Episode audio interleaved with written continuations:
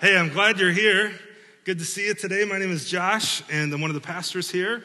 And uh, we're in a series together called For the Life of the World that we started last Sunday. And we're looking at this uh, big question of what is our salvation actually for? Right? Uh, we know that God has saved us and redeemed us and called us to himself, and he's, he's making us like Jesus, and he's called us, he saved us from his wrath. But what has he saved us for? I mean, in the interim, before we're with him forever, what is our salvation for? And if you've put your faith in Jesus, you've been saved from his wrath, but you've been sent to bring life to the world. Uh, as we like to say it here, you're sent to love people and invite them to follow Jesus with you. How are you doing at that? That's what your salvation is for. It's for the life of the world. And uh, w- last week we explored this truth that we're living in a place that is not our home. It's a place of exile. We're exiles in this place. We're, we're people who live away from our native home. Do you know that? Peter picks up on this truth in 1 Peter. Uh, he calls us exiles. Paul picks up on this truth where he says that your citizenship is not on this earth, but it's in heaven. This isn't home. But at the same time, God gives instructions to us as exiles for how to live our lives, doesn't He? Even though this isn't our eternal home, it's our home for now. And so uh, we see God actually give instructions to some of his people in the Old Testament on how to live as exiles in a land that is not their native land a place that, that we're told God actually sent them to. And, and we looked at this passage last Sunday from Jeremiah chapter 29, verses 4 through 7. Thus says the Lord of hosts, the God of Israel, to all the exiles whom I have sent into exile. See, we're sent to love people, right? Uh, here's what he tells them to do in Babylon He says, Build houses and live in them, plant gardens and eat their produce. Take wives and have sons and daughters. Take wives for your sons and give your daughters in marriage that they may bear sons and daughters. Multiply there, do not decrease. God t- says, as you're in exile, uh, set up camp while you're there, live your life, enjoy your life, and multiply in number as my people. That's an instruction, I think, for us in terms of our families and in terms of our church family, isn't it? That, that we're not to decrease in number. God has sent us to increase, to see more and more people coming to know Jesus Christ, more and more people worshiping Him with us and in our community and in our, in our state and in our nation and in our world. Amen? And so, by God's grace, uh, I hope you're praying this. I'm praying that the Lord would bring growth to our church, not just people coming in, but people meeting Jesus. That's my heart. I hope that's your heart too. And uh, that God would continue to do that because we're called to multiply here. And then look what he says in verse 7. He says, And while you're there, seek the welfare of the city where I've sent you into exile. I wonder, where has God sent you into exile? Wawasee, Milford, Syracuse, Warsaw, New Paris, Elkhart. Where's he sent you? Where do you work? Do you work at Zimmer? Do you work at Supreme? Do you work at a factory? Do you work in an office? Do you Where's He sent you? He sent you there to, to bless the place you've been sent and to live as His people there. And look what He says because uh, you should pray to the Lord too on its behalf, for in its welfare you will find your welfare. We're sent, we're sent as exiles. Our salvation is for the life of the world. And so we concluded that last Sunday, and today we're going to see that this starts at home. Our being sent into the world as exiles to bless the world starts at home, it starts personally. Um, we're going to see that God's design for the family is to be a gift that we offer back to God for the life of the world. I'll say that again. God's design for the family, both your family at home and your church family. So, this doesn't matter if, if you're single or you're widowed or whatever the case is for you. You have a family, right? You may have a biological family that you're around all the time, but your first family here is your spiritual family. You have a family, and God's purpose for the family is to bring, be a blessing and bring life to the world. Let's pray, and then we're going to unpack that today from the life of a guy named Abraham. Let me pray. Father, thanks for Jesus. Thanks for your grace to us through him, and uh, thanks for your goodness uh, in uh, in redeeming us and saving us, but also in your plan to send us as your people, as your representatives in this world. Help us see that truth today, Lord, not just um, out and about in the world, but at home. At home in our families, at home in our church family, at home in our 110 groups. Um, that, that you've sent us to be a blessing, but it really starts at home. Your plan is to bless and redeem the world through family. So, uh, Holy Spirit, I pray this morning that uh, uh, you would teach me even as I teach. I pray that my words would be an encouragement and they would be your words. I pray against the enemy who might uh, take a topic like this and discourage those uh, who maybe are single or who haven't been able to have a family in the sense that they understand family. Uh, but encourage their hearts, I pray, to, to know that this is a, a, much bigger thing than just our personal families, but it's, it's, our, it's our church family. It's who we are as your people. So teach us that, I pray, today, Lord, and encourage our hearts and let us go live for the life of the world. In Jesus' name, amen.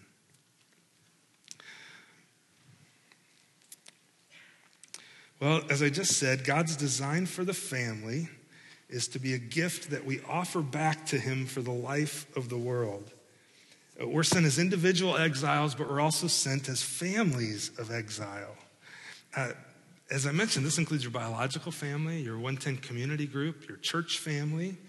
Um, and we're sent to love people in exile and invite them to follow Jesus with us as families. Do you realize that, that God's plan from the very beginning uh, was to bless and redeem the entire world? All of it began with a family. I mean, first it began with Adam and Eve, but I want to fast forward a little further, even to a guy by the name of Abraham and his family. At this point, he's still known as Abram, but turn with me to Genesis 12, and we're going to see that God blesses and redeems the whole world through a family. Through a family. Genesis chapter 12. Genesis, if you're not familiar with your Bible, Genesis is right towards the beginning. And uh, so if you turn there, find the big number 12, and I'm going to start right there. Now the Lord said to Abram, at this point his name was still Abram, which means um, uh, exalted father, but God's going to change his name later to father of a multitude. At this point, though, Abram has no children. And uh, he's actually, we're going to find out in verse 4, he's 75 years old when God comes to him. I would have you raise your hand if you're 75 or older, but I won't do that. You know who you are. Uh, now, the Lord said to Abram, he said to him, uh, Go from your country and your kindred and your father's house to the land that I will show you. And I will make of you a great nation, and I will bless you. And I will make your name great so that you will be a blessing. I will bless those who bless you, and him who dishonors you I will curse. And in you all the families of the earth shall be blessed. So Abram went as the Lord told him, and Lot went with him. Abram was 75 years old when he departed from Haran. It's incredible to me. And Abram took Sarai, his wife, and Lot, his brother's son, and all their possessions that they had gathered, and the people that they had acquired in Haran, and they set out to go to the land of Canaan. Did you notice that right away? Again, if you're, if you're uh, concerned about the definition of family here, right away it says that Abram took all the people that, that he had acquired with him. It wasn't just his biological family, right? It was all those who were part of his people, and that's who God sends as family. But from the very beginning, God's plan is to bless and redeem the world through a family. And I want to look at this promise. I want to camp out here for a while with you in this promise to Abram, to Abraham in Genesis chapter 12. What you're seeing here is the first uh, instance of God making a covenant with Abraham.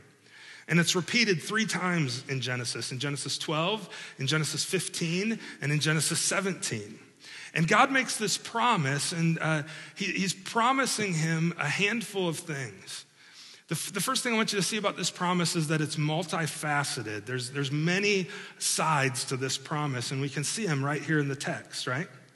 The, the first thing you see about his promise is that it's a promise for a great land. Uh, God calls Abram while he's 75 years old, uh, this guy whose name means exalted father, and yet he's 75, still has no kids. And he says, Abram, I want you to get up, pack up, and go to a land that I will show you. Now, this is incredible to me. For just, I just want to stop here for a second. We're going to come back to this. But at 75, Abram is called, and God doesn't tell him all the details. Do you notice that? How many of you would have been like, um, yeah, I could do that, but where are we going?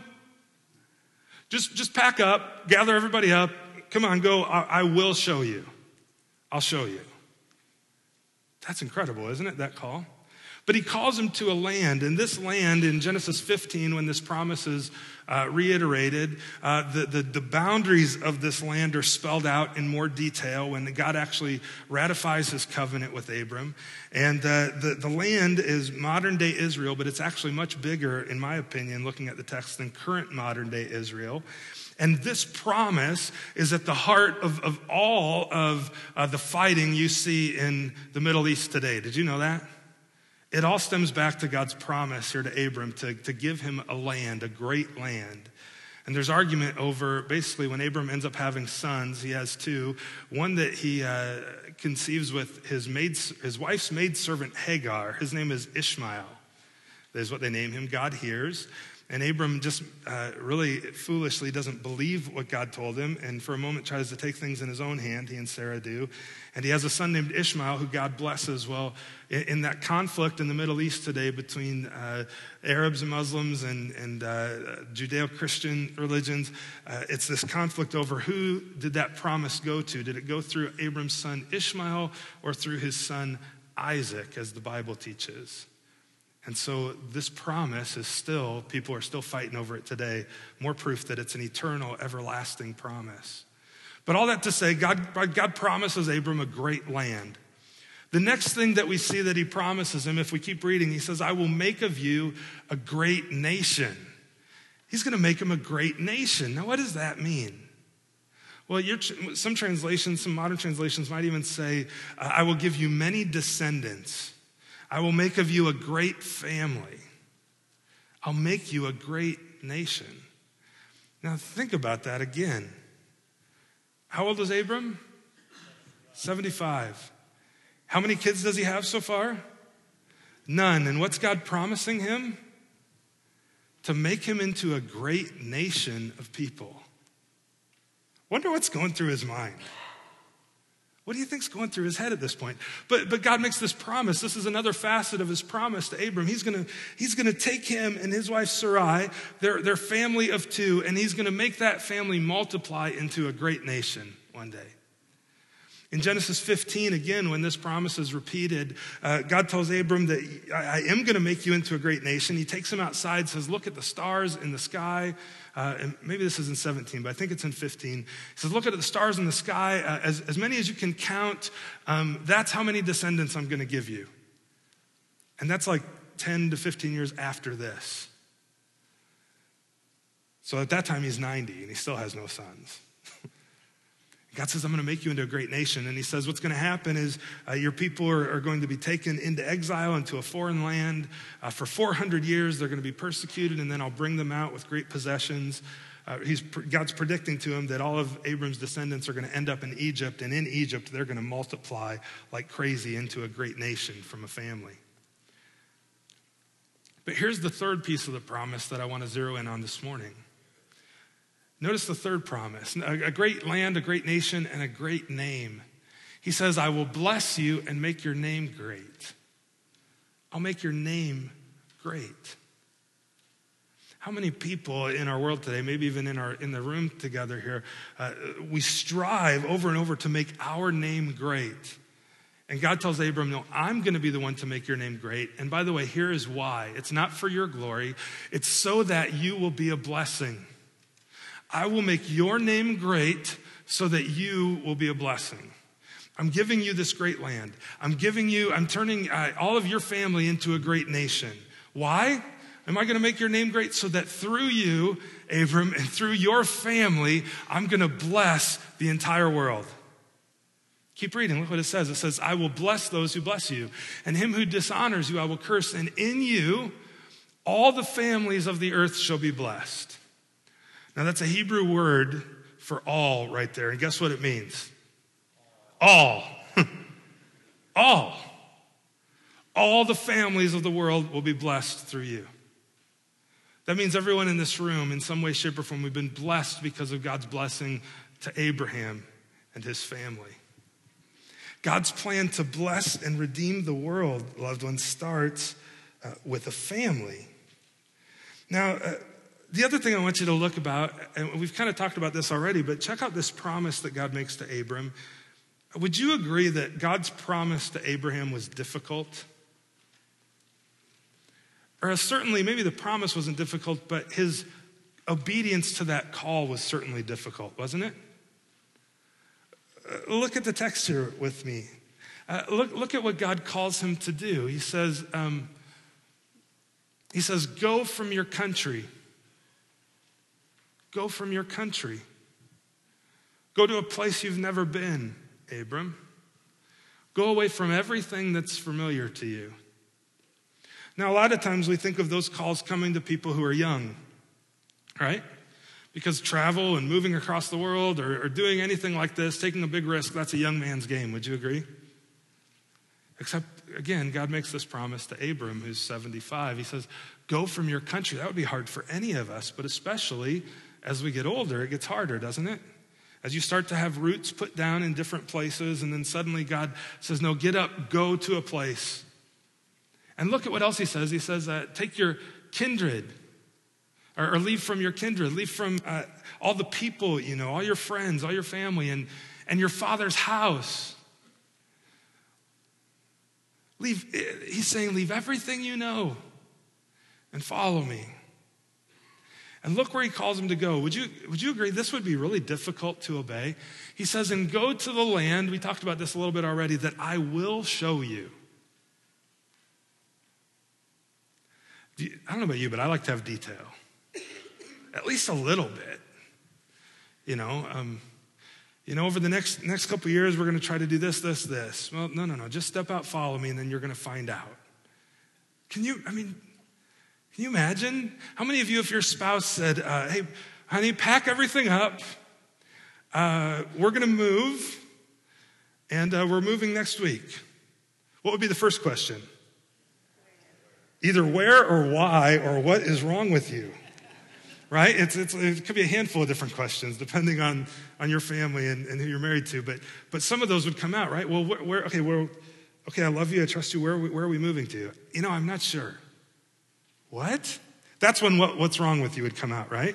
And, and why are we moving? Well, uh, uh, it's just that's what, that's what uh, God actually appeared to me and told us that's what we should do. Um, okay. And, and again, where are we going? I, I don't know. God said He would show me. What would you do? Is that an incredible, incredibly hard promise to obey and to believe?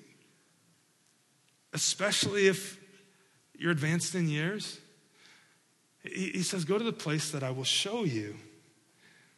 And then uh, again, notice just again the fact of Abram's age. He was 75 years old when he departed from Haran. You know, uh, I told you this promise, every time I read this, it just makes me think about my own life. Like, what does God have in store for me?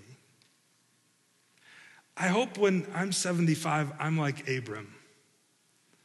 And I'm willing to take a step of faith into something I may not understand, uh, going to a place I may not even want to go, because that's what God's calling me to do. Because I, I just I believe that God has purpose for my life, and that as long as I'm breathing uh, and I'm alive, He's got purpose for me. And I, I, pray that my heart, you can pray this for me, that my heart never gets bitter and frustrated and, and, and just to the point where I shut down and say, you know what, I'm, I'm done. You know, the truth is, even at almost 40, there's been times in my life where I felt that. Have you ever felt that? Where you, where you hit the wall and you're just like, why am I doing this? I don't, I don't want to follow anymore. I'm done. And that, those are the times where it's a gut check to say, no, no, no, no, no. Um, I, I got to keep my heart fresh because it's a long vision for my family and for our church and for the life of the world. And I don't want to miss out on what God may want to do with me for the next 10, 20, 30, 40 years because I got bitter at age 40. Amen? I love that promise and, and Abram's obedience at, a, at an old age. And then uh, notice uh, another thing about this call to Abram. God's call for Abraham was also for his family.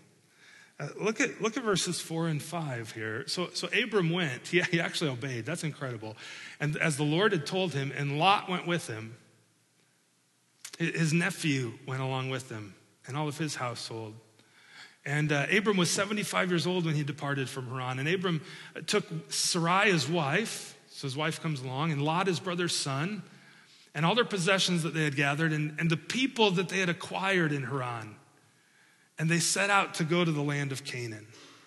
This was a promise that wasn't just about this one man. Yeah, his obedience was really important, but it, but it was a whole family of people that were going to go and that God was going to use. It wasn't just Abraham, was it? He was going to be dependent on all these other people, and they were all going to be dependent on him. And as a family, God calls them then, and as a family, they obey as his people. And uh, loved ones, that's, that's kind of the point of the morning is that, that God's plan to bless and redeem the world is through a family. And we see it in this first family in Abraham and his family. Now, uh, what's What's also important to see here is that God blesses and redeems the world through, through family, but he does it through his love and faithfulness. God's love and faithfulness to Abraham and his family is the way in which God is going to bless the world. His love and his faithfulness. Think about that. How did, how did God love Abram? Well, first, he reached out to him to call him to himself, right? Of, of all the peoples in the world at that time, God said to Abram, Hey, I love you, and uh, I'm going to make of you a great nation. I'm going to bless all the peoples, all the families of the earth through you, Abram. He, he loved him. God didn't have to do that. There had been, if you even in those first 11 chapters of Genesis, there had been so much sin and so much corruption and so many things that were messed up. God at any point could have just said, okay, that's it, I'm done, we're shutting it down. But instead, no, he, chooses to continue working and he chooses to keep that promise that he made back in the garden to, to Adam and Eve to fix everything in Genesis 3:15. He, he chooses to keep that promise and he's going to do it through this family of Abraham. That's his love. And it's also his faithfulness. God is the one who's going to do it. Yeah, there's, there's, there's faithfulness required on Abraham's part, right? There, there totally is. Don't, don't miss that. Uh, God needs him to be faithful, but God doesn't need him to be faithful. I just contradicted myself there, didn't I? Did you catch that? God needs him to be faithful, but God doesn't need him to be faithful. God is the one who's going to keep the promise. In fact, when, when in Genesis 15, when God uh, makes the covenant with Abraham for this promise, he tells Abram to go get some animals and slice them down the middle, and he, he cuts them down the middle, head to toe, fillets them out on the ground, and then uh, Abram shoos the birds away as they fly in. And then that night, God shows up, and, and it says that God passes through these animals. Well, that was, a, that was a covenant in that day. God was communicating to him in a way that he would have understood in his culture. When you made a covenant with somebody, you would gather all of your friends on this side, and they would gather all their friends on this side, and you'd take some animals, slice them open, and uh, the initiator of the covenant would walk through them and basically say, Hey, if I break my end of the bargain here on this covenant, let what happened to these animals happen to me. And then the second person would go through and say, Hey, if I break my end, let what happened to these animals happen to me. Except in Genesis 15, guess who's the only one to go through the animals and say, Hey, if I break this covenant, let what happened to these animals happen to me? God was the only one who did it. It's all dependent on his faithfulness. Now, Abram has a responsibility to be obedient, but, the, but for God to keep his promise is all on him. He's the only one who, who confirms the covenant, who, who signs the covenant in a sense. It's his love and faithfulness. And, and God's plan to redeem the world through love and faithfulness is our blueprint, loved ones. It's our blueprint as families and as people. 1 John 4, verse 11 says, Beloved, if God so loved us, we ought to love one another. You know, uh, living our lives as individuals and as families, um, God's called us to love and to be faithful. To love one another in our family, that means at home, uh, with your spouse, with your children, uh, making them a priority in your life, your first ministry if you've been blessed with a spouse and or children. It means that in your church family, you're called to love those who are part of your church family and care for them in your 110 group and in your broader church family. And you're to do so faithfully, right? Just like God is faithful to us, we're to be to look at his example and be faithful to one another, both in our marriages and our homes and, and as a family, as a church family. To be faithfully gathering together, to be faithfully growing, to be faithfully going and serving. Right?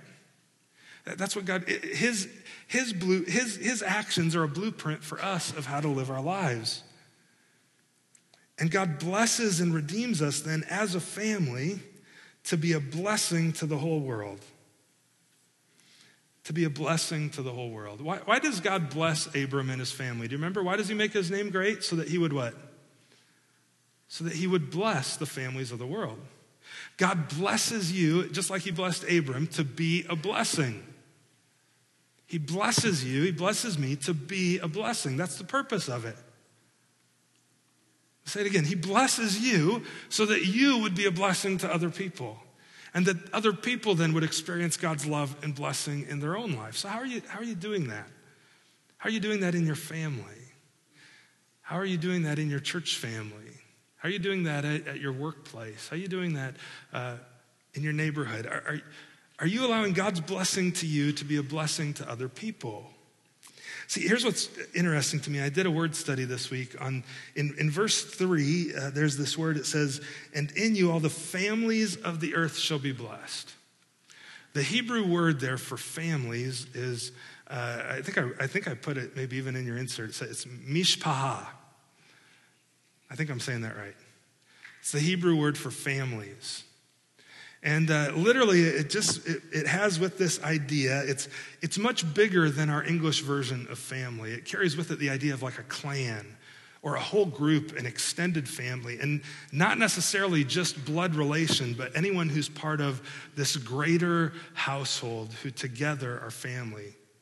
Uh, literally, uh, according to, to one Hebrew lexicon, uh, a clan or circle of related people with strong ties.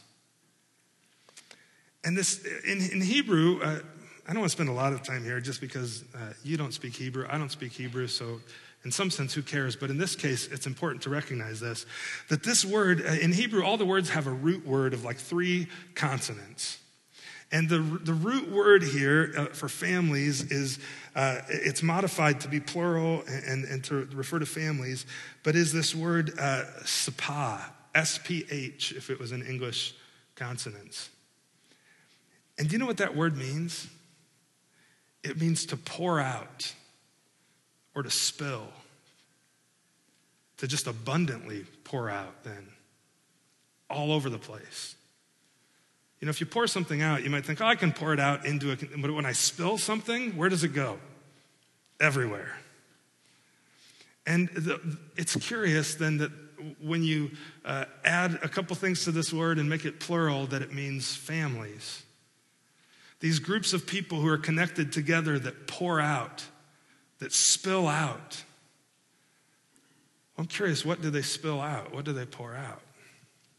Well, in Abram's case, it was God was blessing them. He was filling them with blessings so that they would spill out blessing. Have you noticed, though, if, if I had a glass uh, full of water and you bumped it, what would spill out? It's not too hard. What would spill out if my glass was full of water? Water would. Why? Because it's full of water. Well, guess what? Uh, as, as an individual, as a family, uh, whether you realize it or not, you're continually outpouring, you're continually spilling something out of your life. And guess what that something is?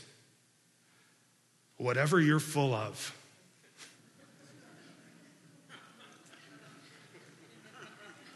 It's true, though, isn't it?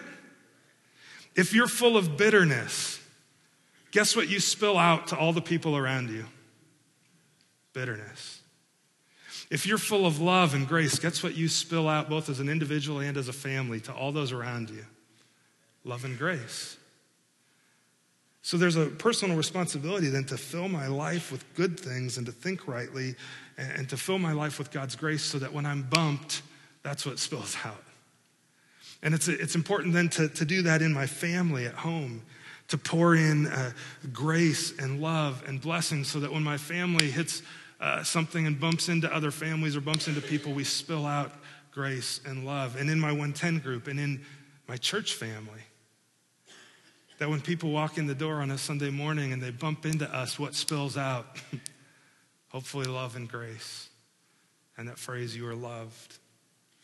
A family, by definition, uh, according to this Hebrew word, is, is, is spilling out, it's pouring out.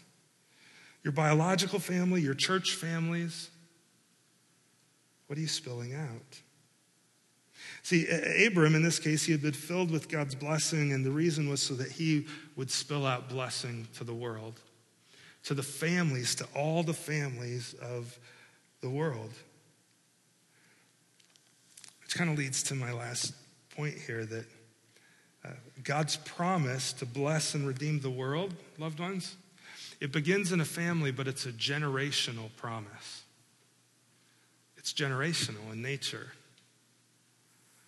It's not just a problem, uh, uh, excuse me, just a promise to Abraham. It's a promise to all the families in the world after him. It's generational.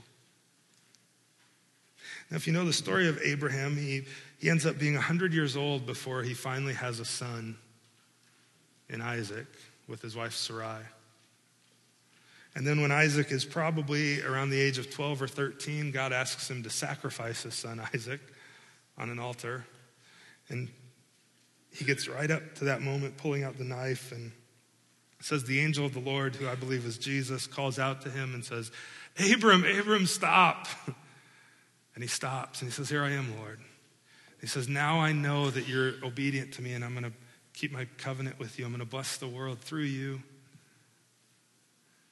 He does that at an old age. And, and you know, not long after that, Abram ends up dying. Abraham dies.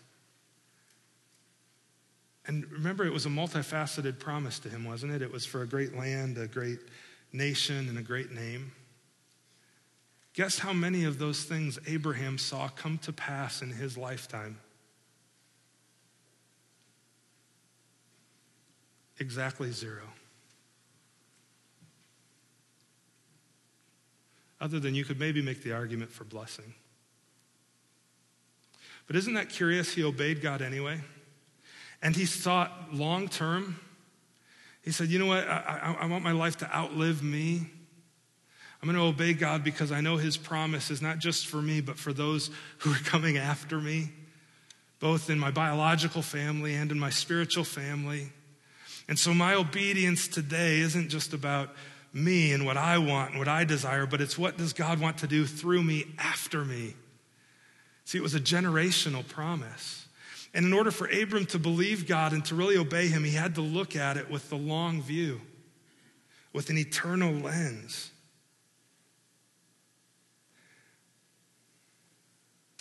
Because God's plan for blessing is generational. Which means, you know what that means? It means everything is an investment. All of your life is investment. Do you know that? Why don't you just say that with me? All is investment. Let's say that. Do you know what an investment is? It's when I put something away for a time, or I, or I, or I give uh, some of my effort, some of my money, some of my resources, some of my talent, because I know when I spend it here, uh, it's not just spent and, and done, but it, it's going to grow into something more long term. That's an investment. And God's plan uh, for blessing is generational. Everything is an investment. Abraham was in it for the long game. It wasn't about him, it was about God's plan. But, but Abraham still clearly knew he had a part to play, right? He, he does that with Isaac uh, at the moment of, of almost up to the point of sacrificing him. The incredible multitude of descendants that God promised to him would ultimately be shaped by Abraham's own obedience and faithfulness. Generation upon generation upon generation upon generation was dependent on his faithfulness. If Abraham isn't faithful, trusting God for the future, he would shipwreck generations to come, both biologically in his family and spiritually in his church family. Tens upon hundreds, upon thousands, upon millions, upon billions of people have been blessed because of his faithfulness. His small choices of obedience affected billions and billions of people over thousands and thousands of years. Do, do you ever stop and wonder what are my choices today affecting thousands of years from today in the lives of my biological family and in the lives of my spiritual church family? What are the, the decisions I'm making or the attitudes that I'm uh, spilling out to other people? What, what influence are those making for generations to come? Because God's promise to blessing is a generational one, and everything is an investment. You know, it's funny to me then, uh, some of the things that, that we can get worked up about in our church, and I say our church, I mean in the church, right? And uh, I don't know of any fights like over the color of carpet here to my knowledge. I've been here about half the life of the church, 15 out of the 30 years I've been here. Um, I don't know of any fights over the color of carpet, but I know of other churches that have actually split because of an argument over colors of carpet. Don't you wonder? I wonder if we'll have regret in eternity. And you know, if we do, I'll bet it's over stuff like that, where we look back and we go, um, man, if I hadn't just been so selfish there, I wonder what God could have done through a church that was united instead of divided. Um, I just, wonder if we'll regret some of those selfish decisions. Because all is investment. And if it's a good investment, it pays a good reward. And if it's a poor investment, it's lost. Jesus says if uh, anyone who would leave his father and mother and follow me would receive a hundredfold in return. Jesus understood the principle of investment, didn't he? You ever taken Financial Peace University? I think here's a good illustration of what this looks like. You ever taken this class?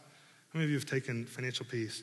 You've probably seen this chart. Dave Ramsey teaches this, and he talks about investing in terms of finances, but I think there's some truth here that carries over to us spiritually and in our families and in our church and then in our community.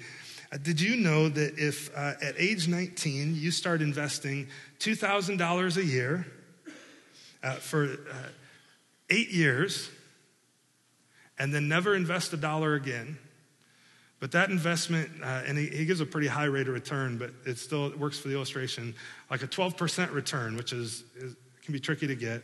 Maybe not right now, but it can be tricky to get. That after, when he turned 65, he only invested $8,000 total. That if he gets that return every year, he'll have $2.2 million in the bank.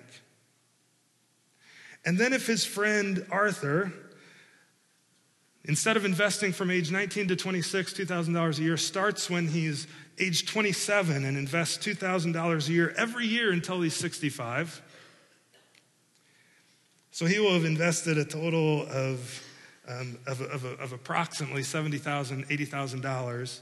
He'll have 1.5 million in the bank and he will never catch Ben. That's the power of like of compound interest and return on investment, right? Jesus says, if you would invest your life in things that are eternal and in me and look at things with the long term eternally, listen, you're going to get it all back a hundredfold.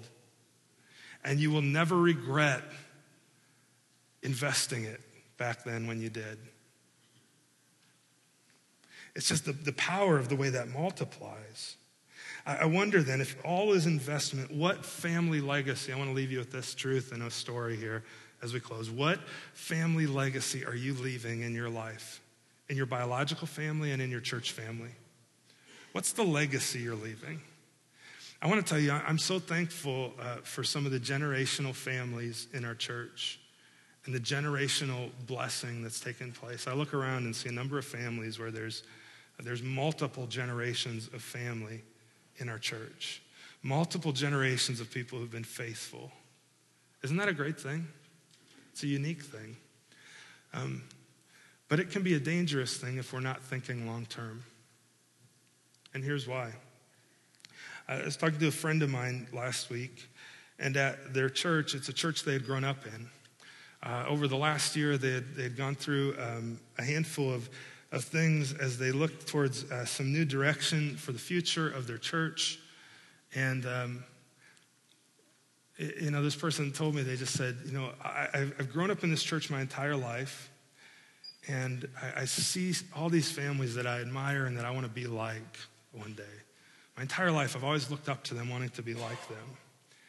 And uh, they told me there was, a, there was a, a, congregational meeting about some of these directions, and um, a couple people that they looked up to spoke up. And they said some things that were um, really pretty heartbreaking to them. And well, no, they, they just didn't want to go that way, and that was a, a poor decision. And they spoke in, in ways that were uh, derogatory towards some of the leadership and uh, just with a very selfish, clearly a very selfish heart.